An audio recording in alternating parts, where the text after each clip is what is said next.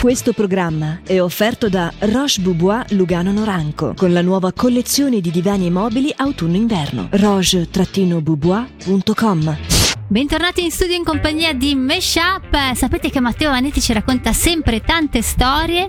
Oggi ci parla di un bambino, è bella. Dai, eh? è vero, è vero, ogni volta che leggo il suo nome mi viene Sì. in mente un, un piccolo ragazzino chiamato Brian, ma piccolo, Brianino. Brianino. Brianino, sì. e fa ridere così, ma in realtà è Brianino, il grande Brianino Eh, di. Roxy Music che eh, in realtà amava una cosa, la desiderava da sempre, ma non sapeva come farla. Mm. A lui piaceva quell'opera Sì. e quello che voleva fare non doveva eh, essere interpretato come segno di, di, di legio o disprezzo, ma era un modo, cioè il suo modo per lasciare il suo marchio nella storia. Sì. Vuoi che ti spiego di più Sentiamo. magari? Sì, magari, ok. sì. Se io ti parlo di un'opera di Duchamp, Mm. Fontaine, ti dice qualcosa? Sì. Beh, senz'altro l'avete già vista tutti voi. Opera importante di Marcel Duchamp, eh, quell'orinatoio in porcellana al contrario, messo Mm. Sì, giù. sì, ecco. sì, sì. Vuoi che ti spiego di più di quello che voleva fare Berenino? Ho un po' paura. Mi è caduto anche un... eh, Vabbè, eh, si trattava eh, praticamente... Lui voleva utilizzarlo per Sì. su- il suo ruolo principale, Ah, ok? cioè prendere una- un'opera d'arte Eh, che, che era un grande gabinetto, valore. e usarlo, Sì, e ok. usarlo, usarlo. Ma non sapeva come farlo perché insomma non è facile. Ogni volta che lo vedeva esposta, eh, esposto diceva eh, è, è inavvicinabile come opera. Come Beh. vuoi fare? E Brianino prese la decisione. L'avrebbe fatto al MoMA, quindi al, al Museum of Modern Art di New York. Sapeva di avere poco tempo e che quindi poteva anche rischiare di arrivare sul posto e non avere quello, come dire, stimolo giusto che hai per Eh, ci vuole anche portare, quello, capito? sì, anche quello sì. è molto importante. Così prima si portò avanti in un piccolo contenitore collegato a una pipetta, Oddio, Eh, sì. poi lo nascose in tasca, si avvia, ti giuro è vera sta roba, va al museo. Ah. eh, adesso lasciamo perdere i dettagli dell'operazione che tra l'altro sono raccontati in un libro che ha scritto sotto forma di diario. Mhm. Beh, praticamente eh, quello che conta è che Brianino si è mh, liberato, se così possiamo dire, eh, su quest'opera d'arte, che è un'opera d'arte famosa in tutto il mondo, e, e- e diciamo è una delle tante stranezze di questo personaggio. Sì. Eh, tra le tante altre stranezze te ne dico una molto semplice, lui faceva parte di Roxy Music e quando ha deciso di lasciare i Roxy Music, quando si è reso conto durante un concerto che anziché pensare al brano che doveva suonare, Mhm. stava pensando ai vestiti da portare in lavanderia. Lui ha detto: Se sono arrivato a questo punto è il momento Aia. di lasciare il gruppo. Sì, ok, sì. questo è Branino, uno che lascia il gruppo pensando appunto di fare il bucato, oppure che ha l'istinto di eh, profanare, se così possiamo dire. Sì. Una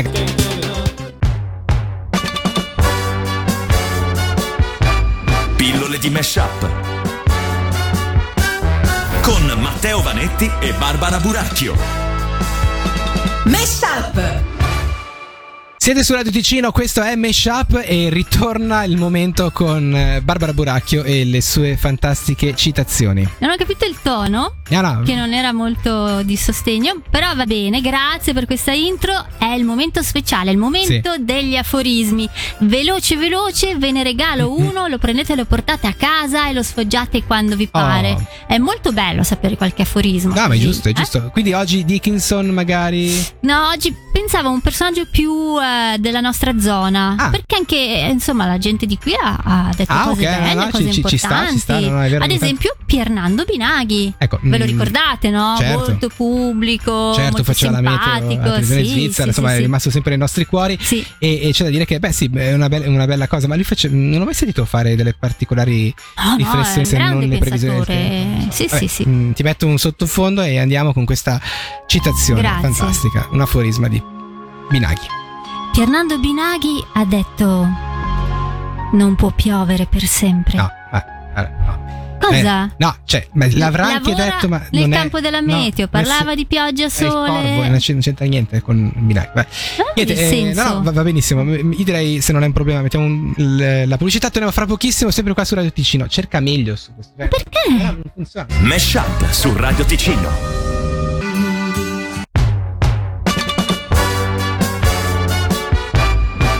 Di Meshup. Con Matteo Vanetti e Barbara Buracchio. Mesh Up! E continua questa puntata di Meshup qui su Radio Ticino. Andiamo a parlare di animali perché noi amiamo gli animali. E allora oggi vi racconto la bella storia di un appassionato di birdwatching. Siamo nel 1997, lui si chiama Neil Sammons Mhm. e vive nel Devon. Sì. Più in particolare in un paesino chiamato con un nome che è una mezza tortura da pronunciare, Cioè? Cioè? ovvero, aspetta eh, Vai. Stokentenhead, una roba del genere. ok. Non serviva a niente dirlo, ma volevo farmi Però male. una cosa sì. bella. Neil è un programmatore, quindi passa tutte le sue giornate rinchiuso in un ufficio. Sì. Quando cala la sera, non vede l'ora di approfittarne un po' per passare del tempo nel suo bel giardino, in osservazione di Sì. qualche esemplare interessante. Mhm. Sì, vuoi dire qualcosa? No, volevo sapere dove era il suo giardino, ma non te lo chiederò. Eh, Vai, prego. grazie. Quasi per caso, una sera inizia a lanciare dei segnali ai gufi della zona. Ah, ok. E con sua grande soddisfazione riceve una risposta. Cioè, immaginati la scena, lui fa uh, uh, uh, e da Mhm. un cespuglio poco lontano sente uh, uh, uh. Pensa chi Cioè, si gli è hanno atta- connesso adesso alla radio. sentito Sì, bel- sì. Un bel momento Grande radiofonico. sì. Tutto contento riprova la sera seguente e via così per diverse settimane. E piano piano questo dialogo diventa un piacevole appuntamento fisso. E Neil si appunta tutte le variazioni delle risposte per cercare anche di codificare il linguaggio del gufo. Ed è già lì che si vede a ritirare il premio per aver scritto il primo dizionario uomo-gufo della storia. Sì, sì, sì. Va detto però che anche un suo vicino ha ambizioni molto simili. C'è gente perché... strana che in quella zona lì. Eh, lo so, Sarà- ma tu guarda il caso da un po' di tempo, prima di andare a dormire, scende in giardino a intrattenere un simpatico scambio di uh, uh con un gufo della zona. Che ambiente. Insomma, questo gufo è un po' farfallone, cioè prima Eh? parla con uno, poi parla con Ah, l'altro. guarda. Ci sono più i gufi di una volta. Eh, o forse, o forse la verità è che non c'era nessun gufo, ma che in realtà i due vicini si mandavano i richiami e si rispondevano a vicenda. Cioè, Sì. cioè, questi due qua erano convinti Sì, invece erano sì, vicini sì. di casa. Mi piace molto questa cosa. Quando si incrociavano per strada non si dicevano neanche buongiorno, ma ogni sera senza saperlo si lanciavano questa cosa. Sono andati avanti settimane così. E quell'altro che appuntava tutte le cose. Questa volta mi ha risposto così, e l'altro questa volta mi ha risposto così. Erano Eh. fra di loro. Pillole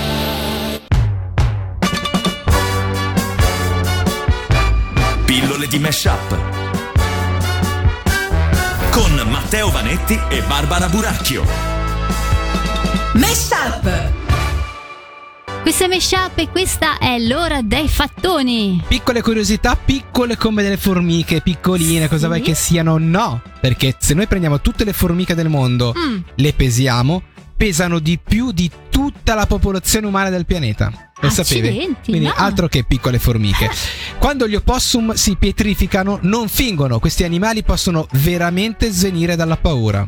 Oh, carini. Una piccola quantità, perché qua come sapete i fattoni cambiano sempre, eh, se non è che ha un senso, vanno su qualsiasi campo. Una piccola quantità di stress ti aiuta a ricordare meglio le cose, quindi lo stress fa bene, ma troppo stress osca- ostacola i ricordi. E chiudiamo con le dimensioni delle banconote di scena utilizzate nei film devono essere il 75% o il 150% rispetto alle dimensioni reali delle banconote. Ah, ok. L'immagine deve essere stampata su un solo lato Mhm, e si può usare solo un colore di inchiostro.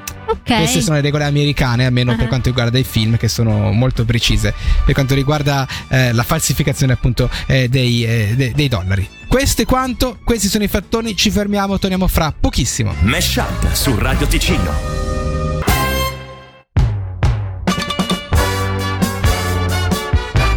Pillole di Meshup. Con Matteo Vanetti e Barbara Buracchio. Meshup! Siete su Radio Ticino, questo è l'appuntamento con Meshup dove noi prendiamo l'arte e non la mettiamo da parte. Eh no, grande puntata a tema oggi, eh?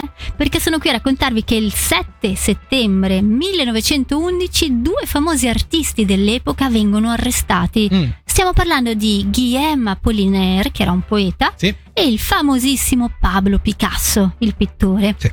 L'accusa è davvero infamante. La polizia pensa che siano stati loro gli autori del furto della Gioconda, avvenuto qualche giorno prima. ok, sì. Gioconda che come sapete nel 1911 è stata rubata dal Louvre e che per un paio d'anni è letteralmente sparita dalla circolazione. Ora, la premessa è che le misure di sicurezza al Louvre a quei tempi non è che fossero proprio proprio efficaci, eh? A quanto pare ogni tanto la gente scambiava direttamente il museo per il gift shop che di solito si trova all'uscita e se ne andava a casa con qualche pezzo originale, così. no? Eh. Pensate addirittura che un giornalista dell'epoca, così giusto per farsi due risate, una volta all'ora di chiusura ha avuto l'idea di nascondersi in un sarcofago e così ha potuto vivere l'esperienza di una notte al museo senza che nessuno se ne accorgesse. e anche per la Gioconda i controlli erano debolini, eh. Difatti si racconta che il quadro è sparito dalla parete. Alcuni inservienti hanno notato che non c'era più e con nonchalance si sono detti sì, ma l'avranno preso per restaurarlo, cosa vuoi che sia. E così ora che è andato l'allarme si sono resi conto che si trattava di un vero e proprio furto, era già passato un sacco di tempo.